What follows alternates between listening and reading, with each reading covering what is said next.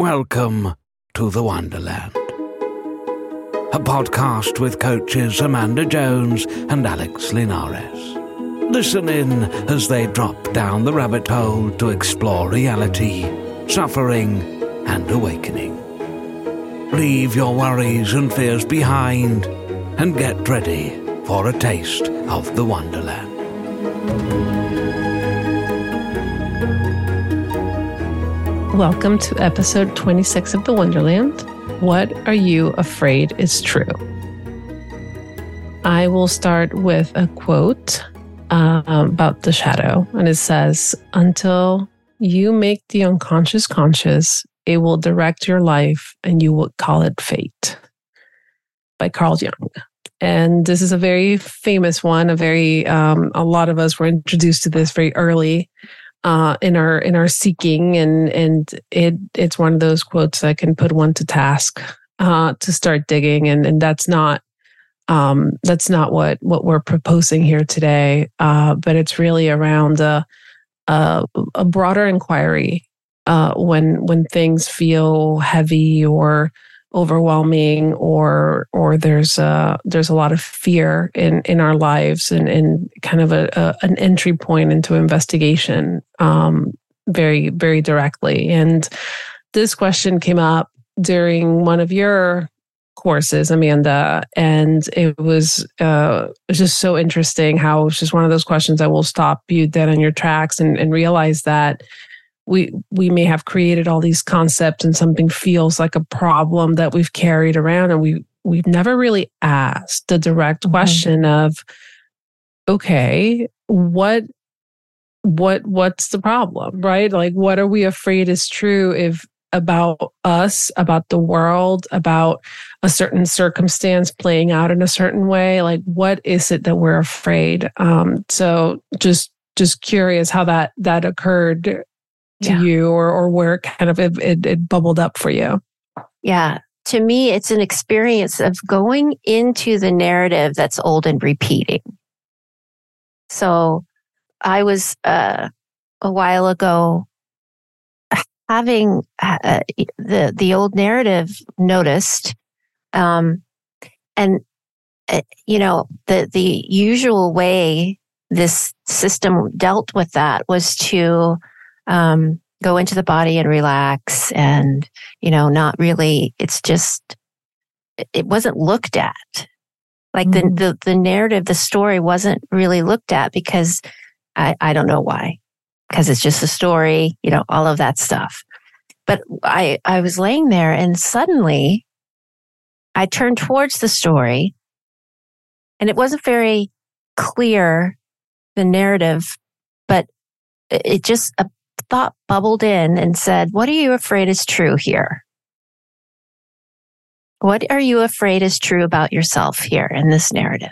And suddenly, all these little bubbles started popping up. I'm afraid I'm a fraud. I'm afraid I'm not good enough. I'm afraid I'm not worthy. I mean, you know, the usual, but they were so clear and so succinct that the moment they came in, to answer that inquiry, they popped, completely dissolved. The whole thing released. The whole story shriveled up and, and dissolved. And that, that inquiry of what, what am I afraid is true here is, is very powerful because we are so it's very, it can be very hard to look at what these stories are saying and then, and instead kind of just, just constrict and resist away from their atmosphere that feels so off.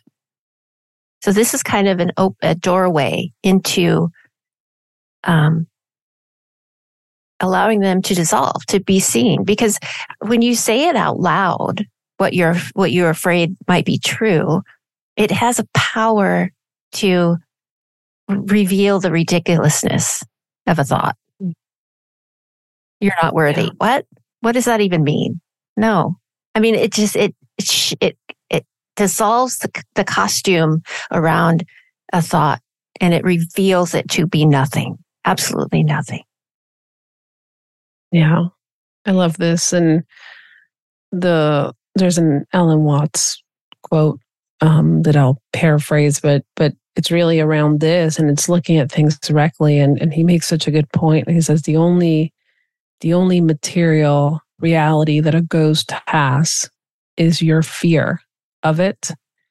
And when you turn your back, that's the height of its reality. Yes. Because exactly. you're not looking at it. Yes. So he says if you want to if you want to fight that ghost, you got to walk right through it and see just how immaterial That's it right. really is. And yeah, I, it's just so interesting that this has become for a lot of people, and, and we do it in, in big and small ways, is that just a slight resistance Mhm. to um, to looking at something because we're afraid it's true increases its reality in our lives, its its relevance in our life.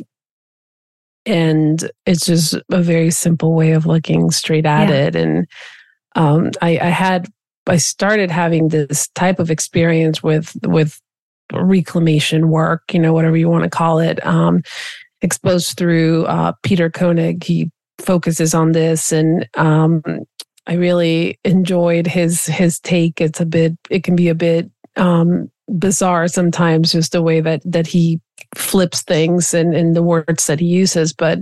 Um, basically an example of this reclamation work is when you have something come up like that and, and then you ask that question what am i afraid is true about me for example and you say uh, i'm afraid i'm selfish and instead of sitting with a oh i'm so selfish and i'm look letting your brain give you all the examples for why you're selfish you just almost um you know just cut that process by saying something like i'm selfish and that's sexy or uh, I am sexy and or I am selfish and that is awesome or and just yeah. really take because it's just words. Yeah. Yeah. It's, it disarms the whole thing. It really it, disarms it. Yeah. And and what I what doing that in that way that that can be a bit bizarre, but definitely playful. You have to be in a playful mood to engage in that was the first time that I realized that recl- reclaiming reclamation work has nothing to do about like uh, about what's true. Mm-hmm. It has nothing to do about finding our true identity. It's dissolving what it's not. And right. what you're reclaiming is not the concept, is not saying, yes, I am selfish or yes, I am these bad things that come up. It's that reclaiming the experiencing of that in a moment. Yeah. In this moment, I felt and I identified as the one who is selfish. And when you reclaim that energy of that moment, is just being with yourself fully in that present. And that seems to be the process of dissolving it, or the first step into it dissolving is that fully seeing and being with it. Yes. And I think uh, the, the point you just made about it's not about if something's true or not. That I think if there's a fear of something, it's the fear that it's either true or false.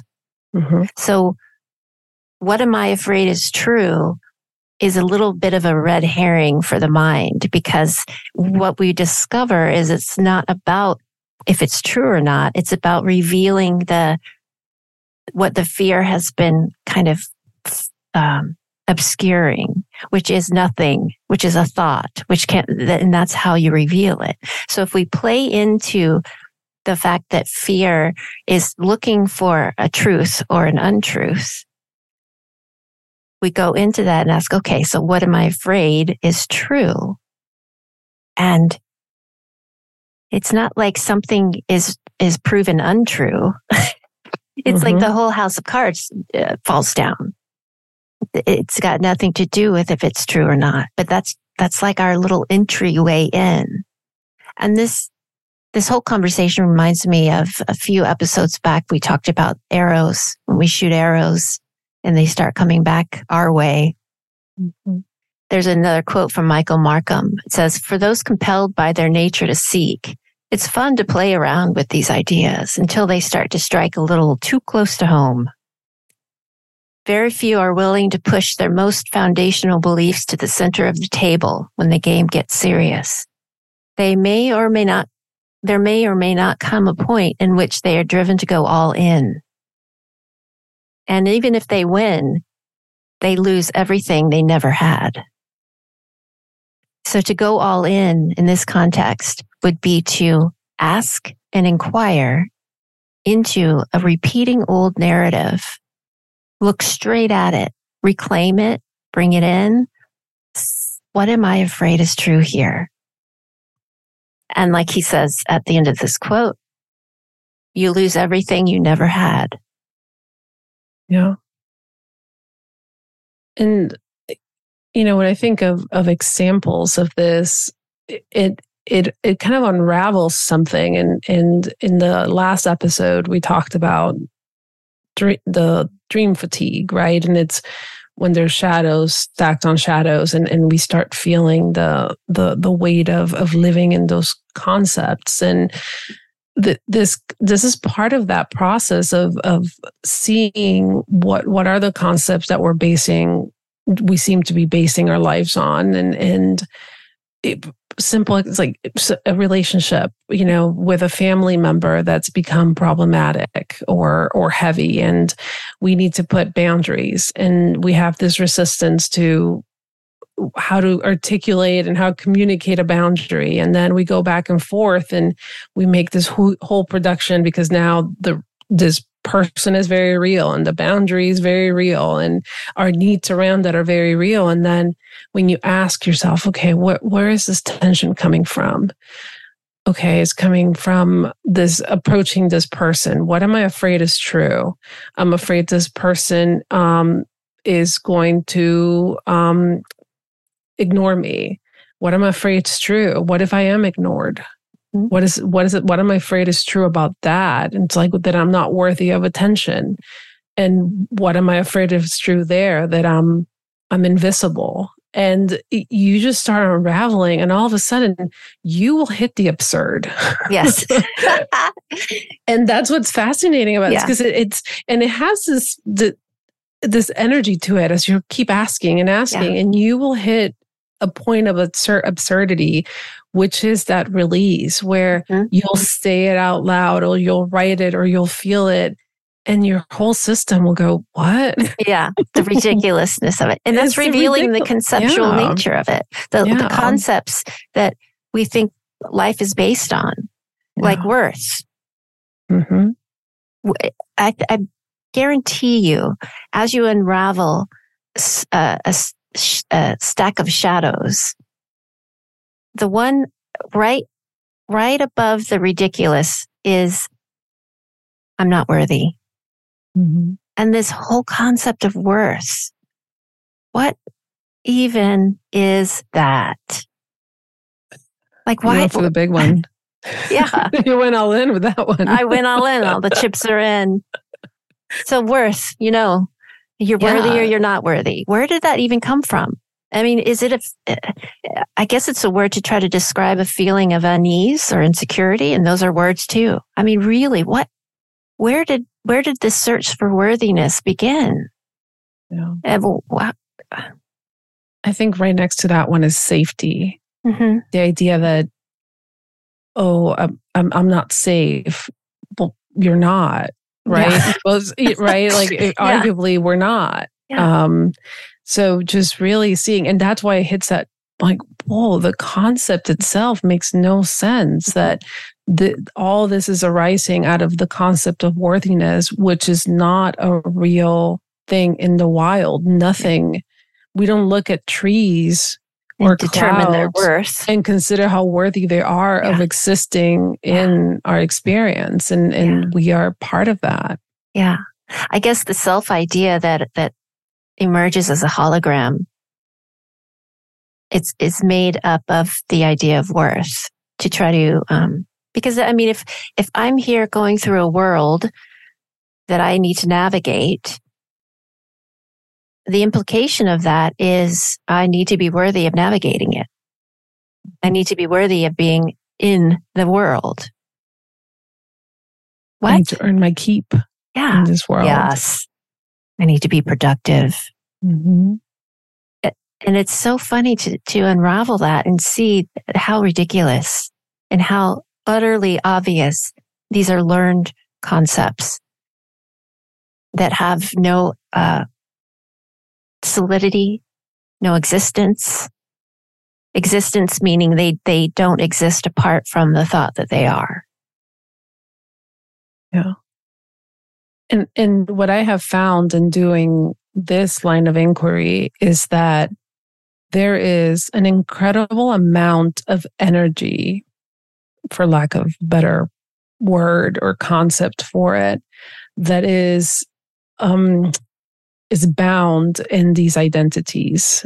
And as we question them and investigate them, that seems to be released in in this creative freedom where we are unbound by these concepts or ideas or expectations that we've had of ourselves as you know we're this person that shows up a certain way or um because that was based in that core fear that that we weren't seeing directly and i just find something so beautifully freeing in this process of identifying what we're not.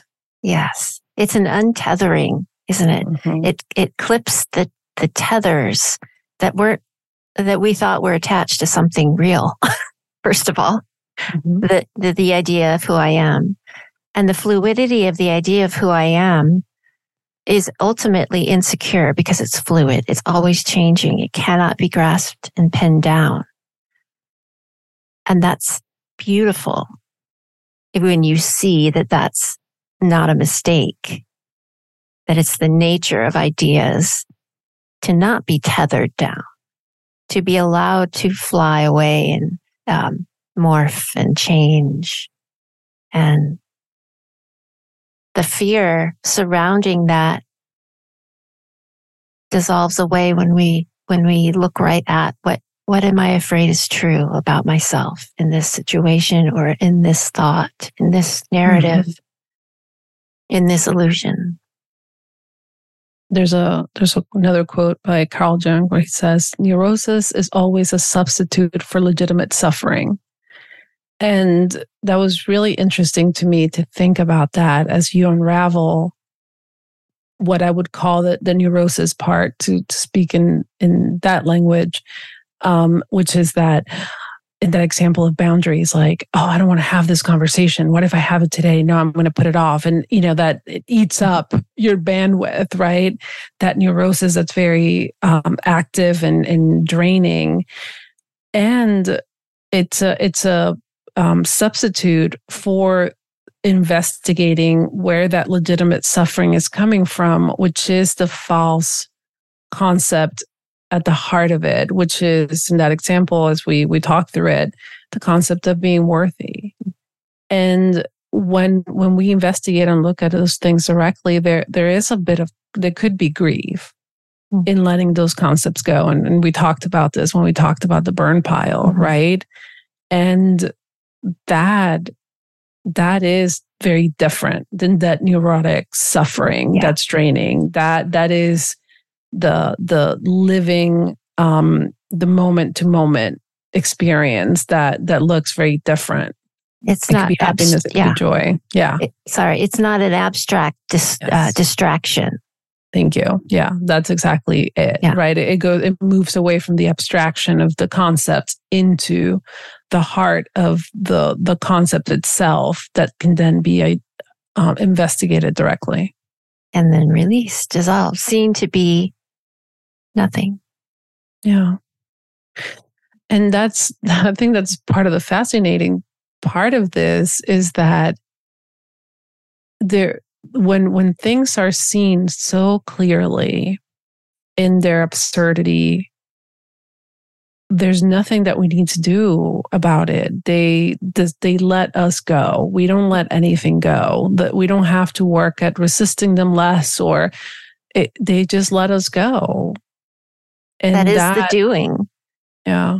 The seeing is the doing. There's nothing else left. Yeah. So one one thing that that I, I want to close with is that there there has been so much beauty in this investigation for me personally. And and th- this has a flavor or or a tint of um shadow work which you know a lot of people have have gone through and and some people find a lot of value in. I have personally.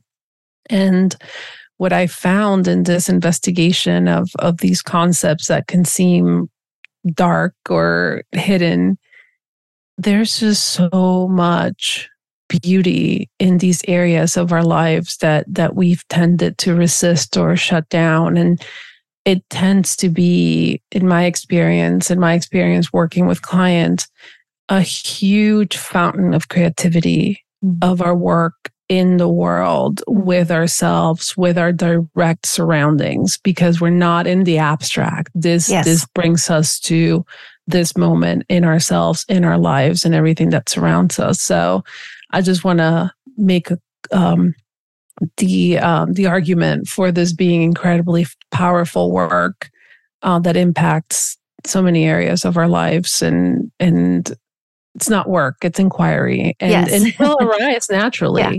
Yeah. Um, and and once you see the the feeling of it, um, I'm, I'm I think you'll you'll you'll move towards it, you'll dance towards it versus making this be another task, another to do. So I'll, I'll close with one of my favorite Rumi quotes Forget safety, live where you fear to live, destroy your reputation, be notorious. This has been the Wonderland Podcast. If you'd like to explore further with Amanda or Alex, visit Amanda's website at uncoveryspace.com or Alex's website at kanemacoaching.com.